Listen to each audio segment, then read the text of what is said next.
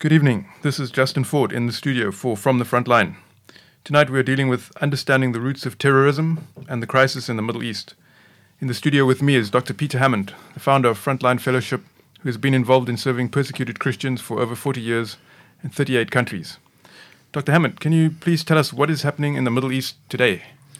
Well, we've all seen and heard of the terrible atrocities, the Hamas terrorist assaults on Israel on the 50th anniversary of the Yom Kippur War in 1973, another great intelligence failure where somehow or another uh, Israeli Defense Force was caught un, unsuspecting, and uh, here you had these terrorist assaults coming across the border.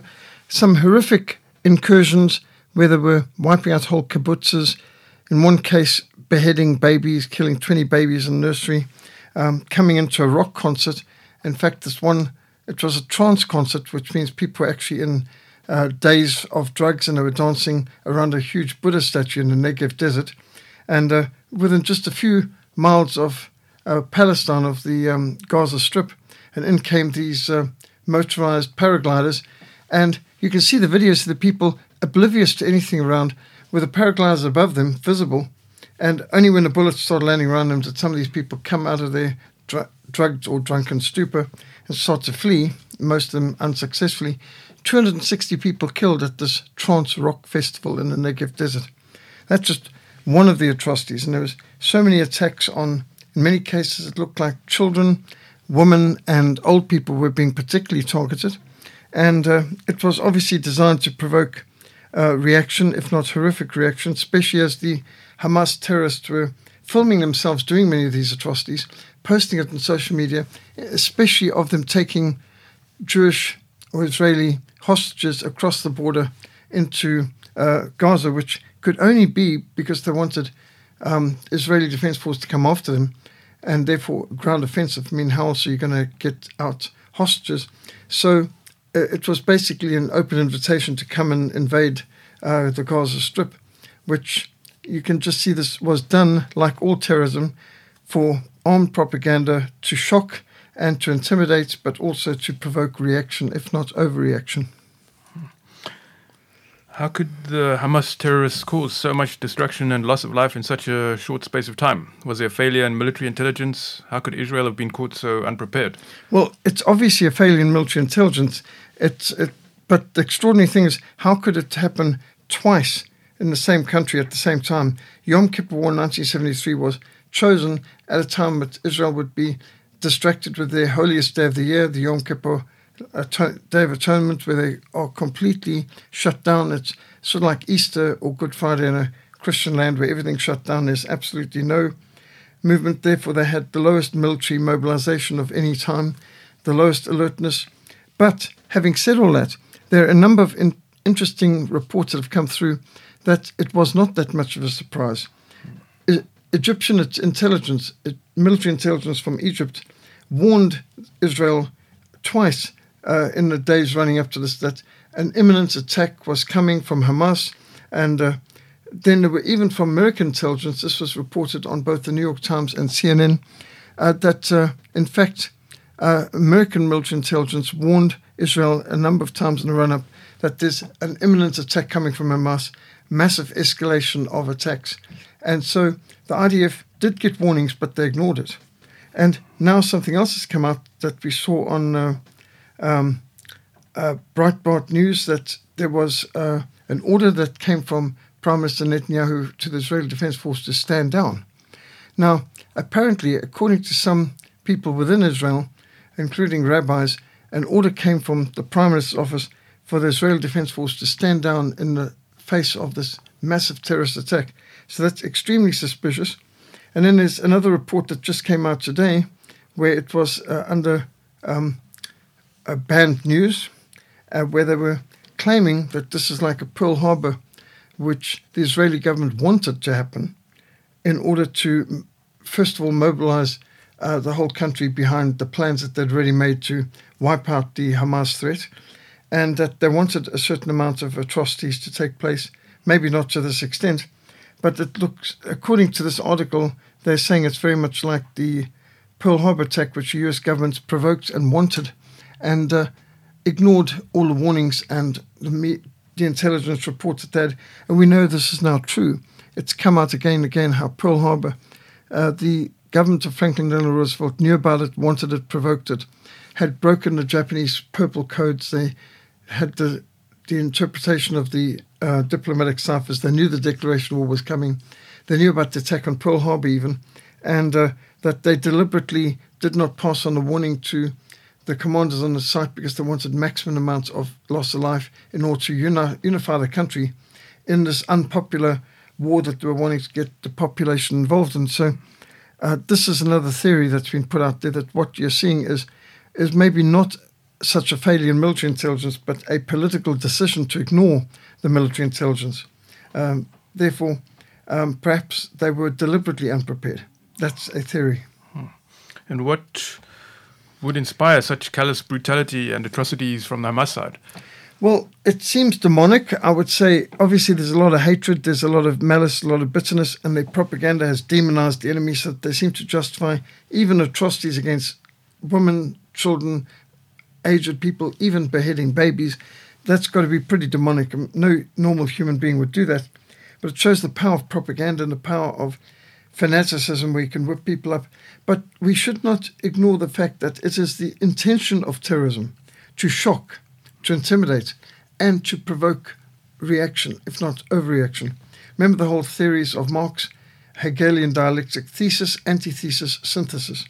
To get what you want, you need to provoke something in order to get a reaction, and the result of that will be what you actually wanted.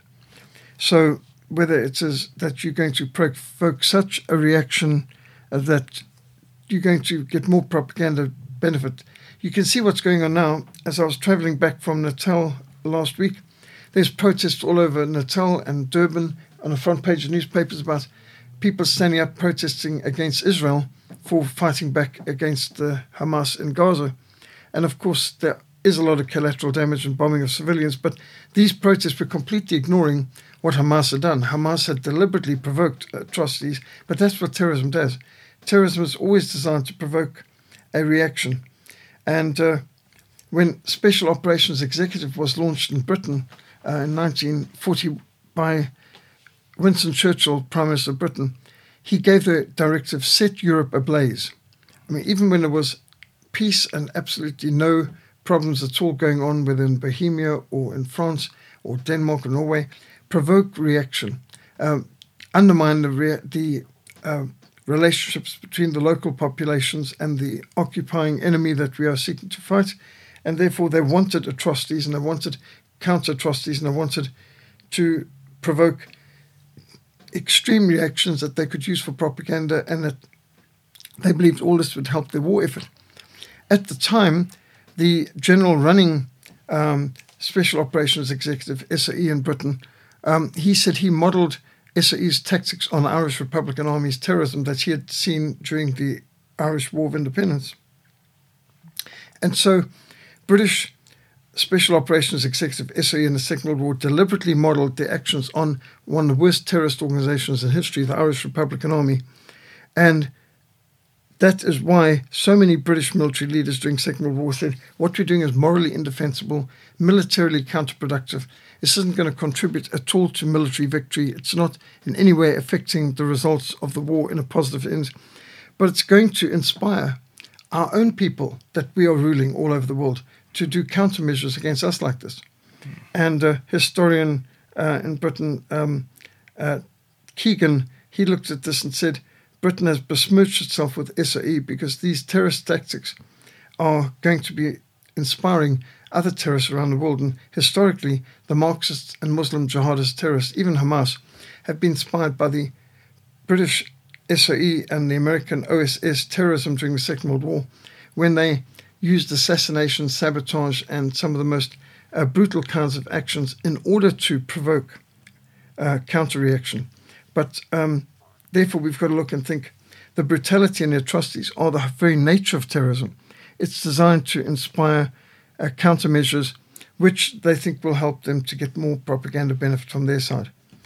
It's like a person at school who provokes, provokes, provokes, bullies, bullies, bullies, and then when you finally lash out, suddenly they start crying that you know you assaulted them.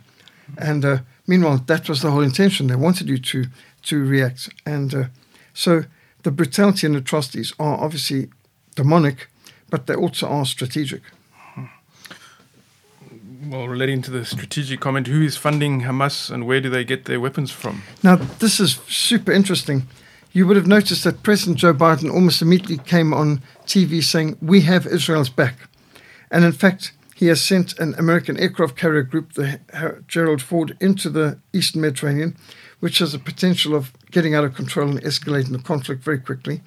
You just think of how the Gulf of Tonkin incident led to America being involved in the Vietnam War and all of the rest of it.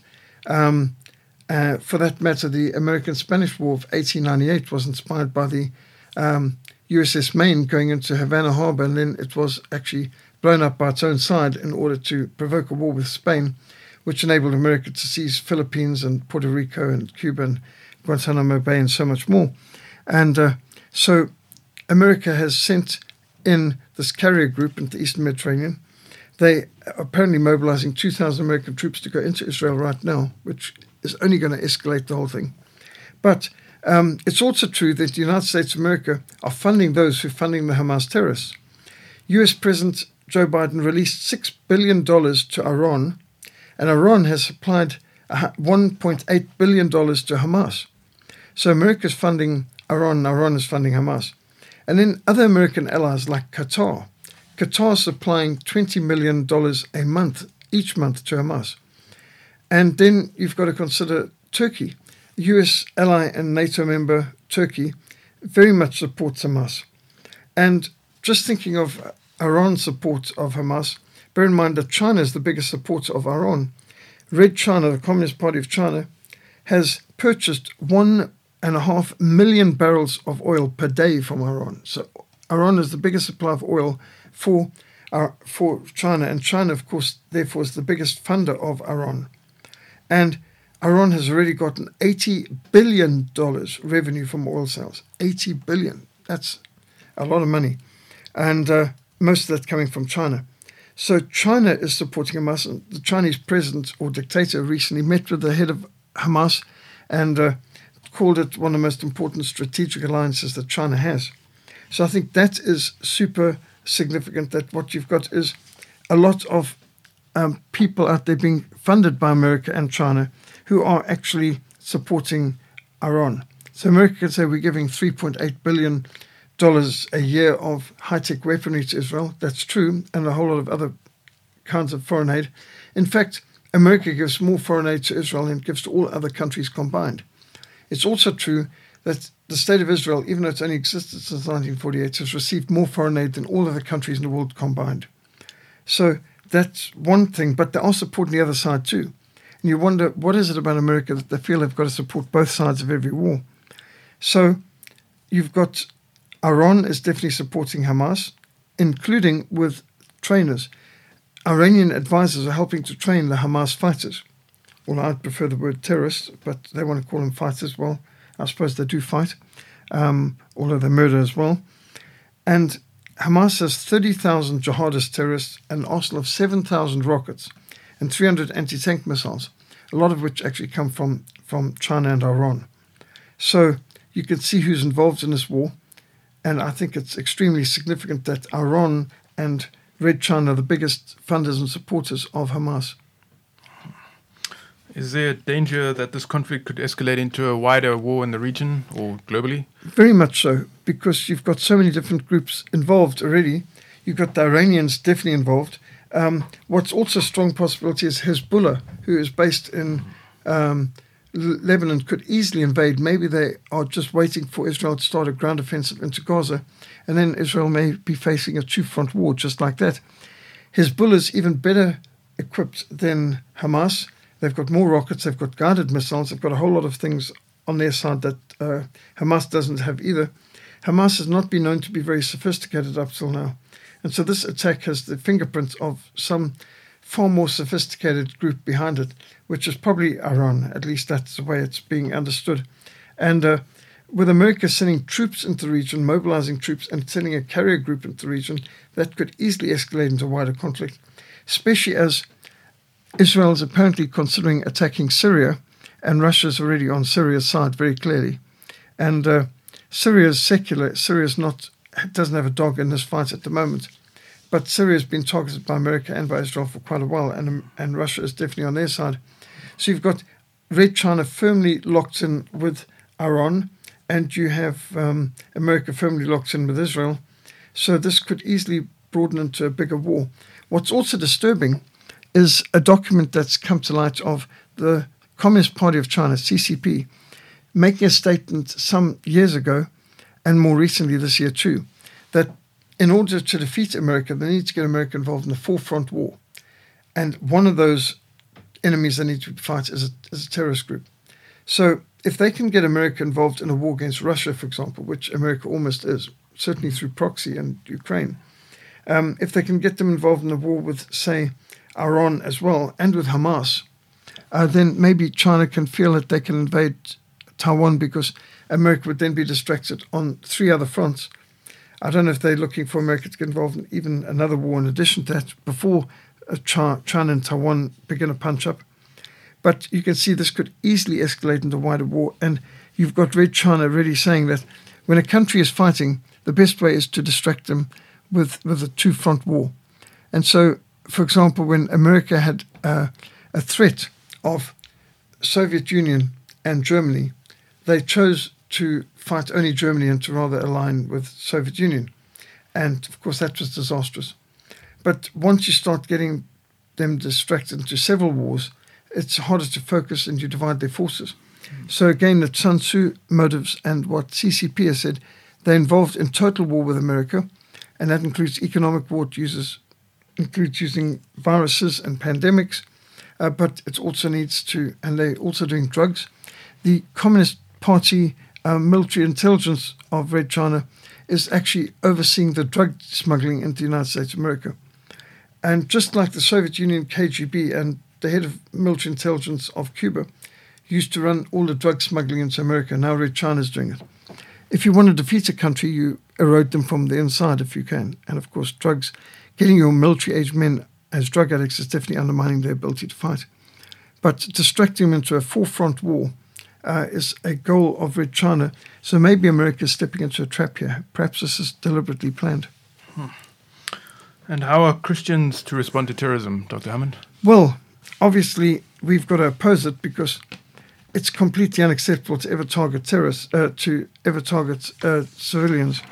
And uh, to defeat terrorism, communism, the first thing we've got to do is stop funding those who are funding terrorists. We've got to uh, stop helping those who are um, supporting the terrorists. We must not cooperate with the ter- terrorists in any sense. We must not pander to their demands. We must not uh, give in to their agenda. We've got to resist them on every level. So, the first thing when it comes to fighting uh, communism and terrorism is to make sure that we are not destabilizing or undermining those who are resisting communism and terrorism just think how America has done that uh, through the through history.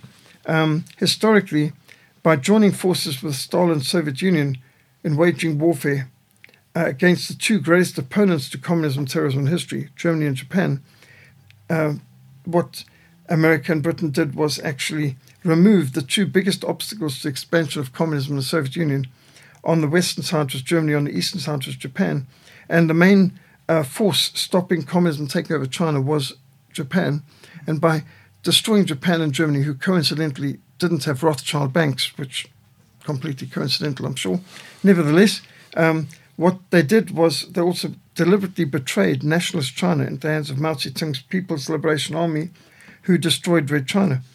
But then, in addition to that, the Western allies at Yalta, that's Churchill and FDR, along with Stalin, betrayed Latvia, Lithuania, Estonia, Poland, Czechoslovakia, Hungary, Romania, Yugoslavia, Albania into the hands of the Marxist revolutionary terrorists, and then the betrayal of the Shah of Iran into the hands of the Ayatollah Khomeini's radical Islamic crazies, the revolutionaries who are now using Iran.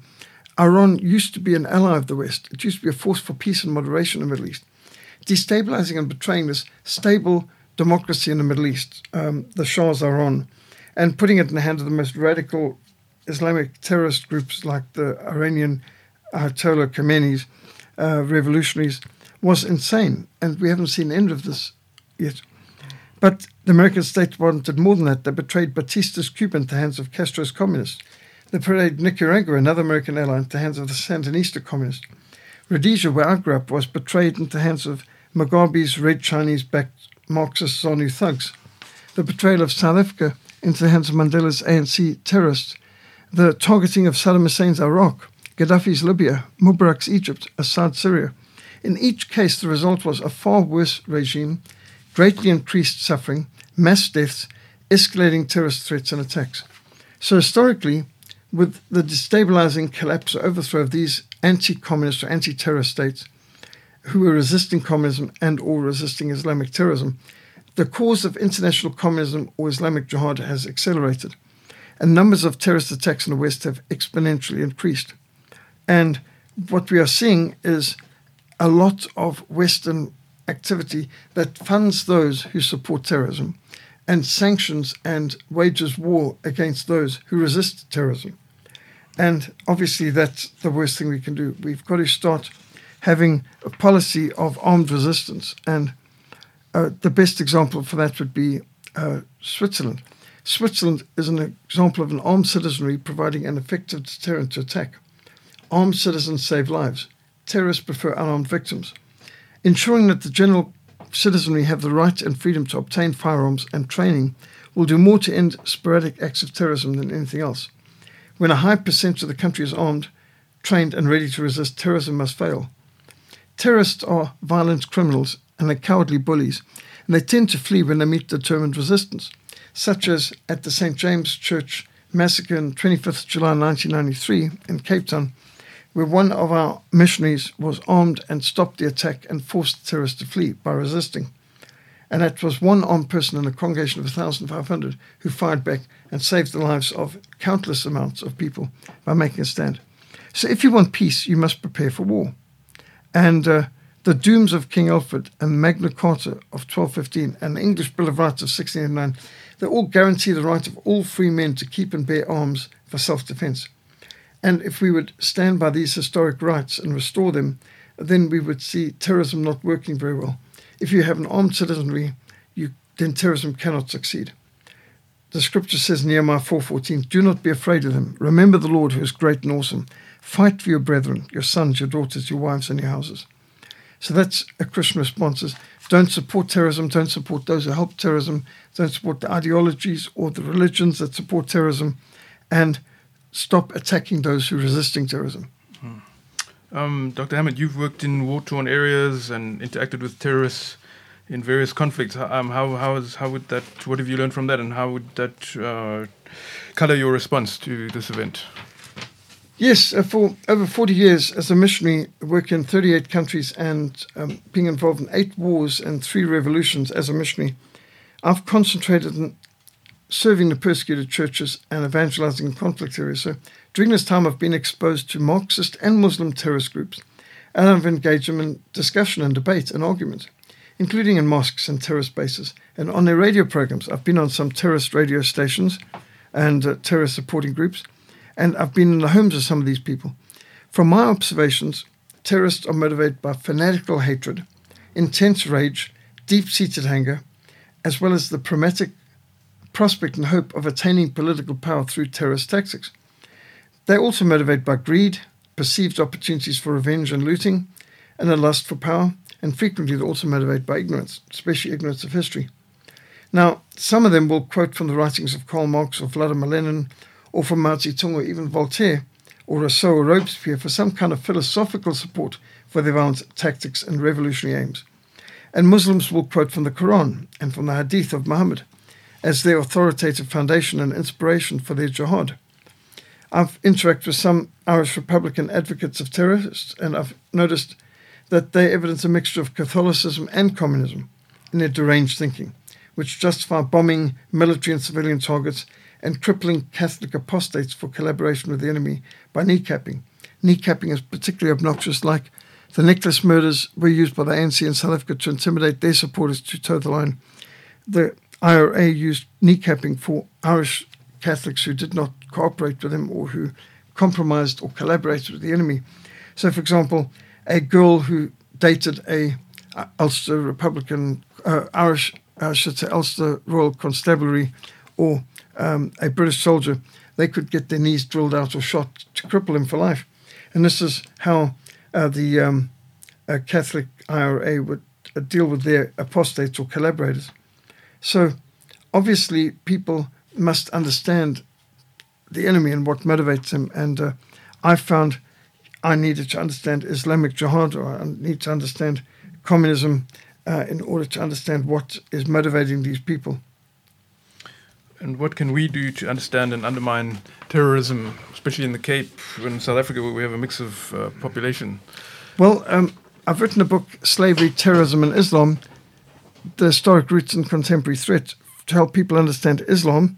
And uh, our book, Frontline Behind Enemy Lines for Christ, also helps us to understand uh, the communist terrorists. In fact, I've got quite a few conversations and enlightening interactions with communist terrorists in the book to help people to understand what was motivating SWAPO, the ANC, and other communists. I've dealt with the people behind Iron Curtain, uh, the man who interrogated me in um, security prison in Maputo, who started off by saying, I am the devil.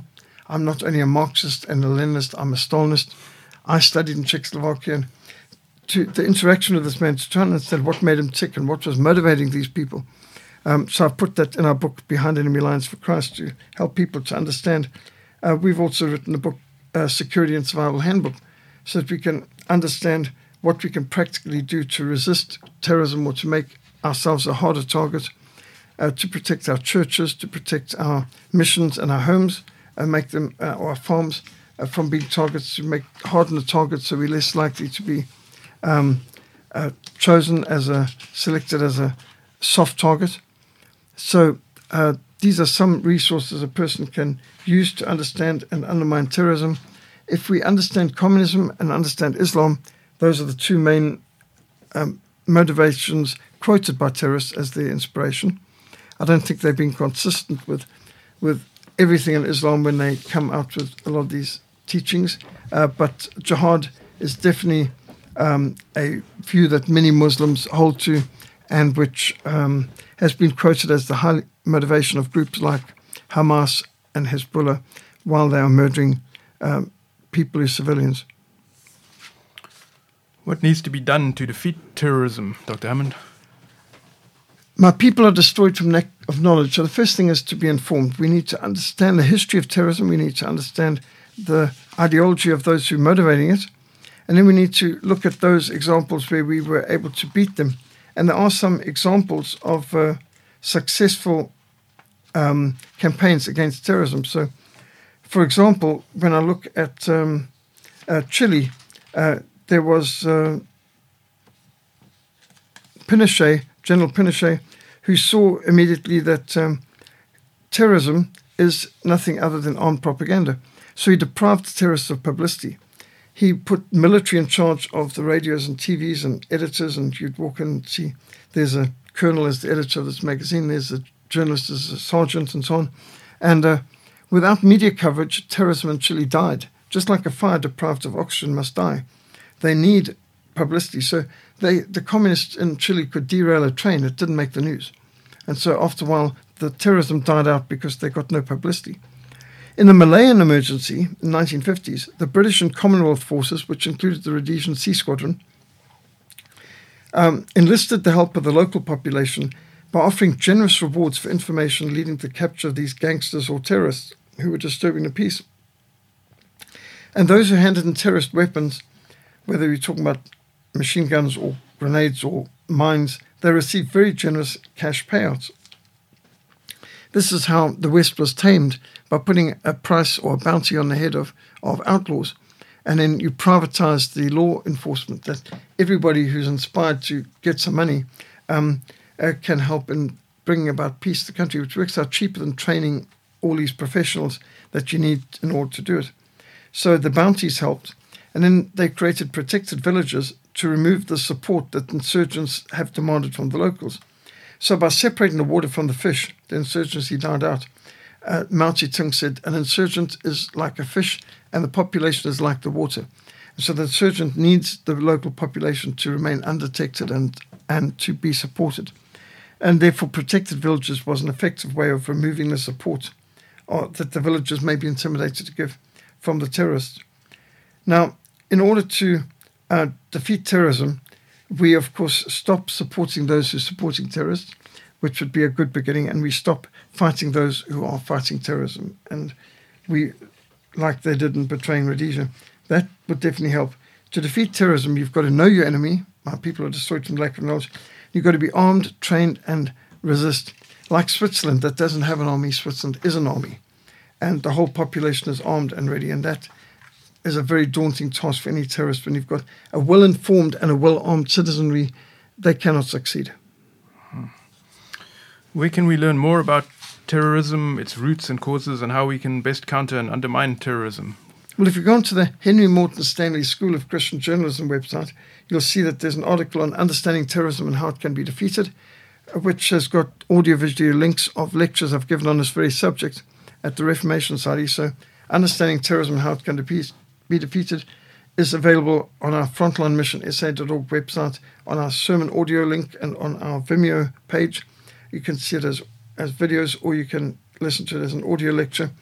Um, you can also read the whole article on Henry Morton Stanley or HMS School of Christian Journalism.org. And uh, I would recommend you get hold of the book Slavery, Terrorism, Islam, Faith and Defiance Sudan, and uh, the Security and Survival Handbook. These things would help. And our book, Frontline Behind Enemy Lines for Christ, gives a behind the lines look at how communism works, how terrorism works, how Islam works, and how one can defeat them. Hmm.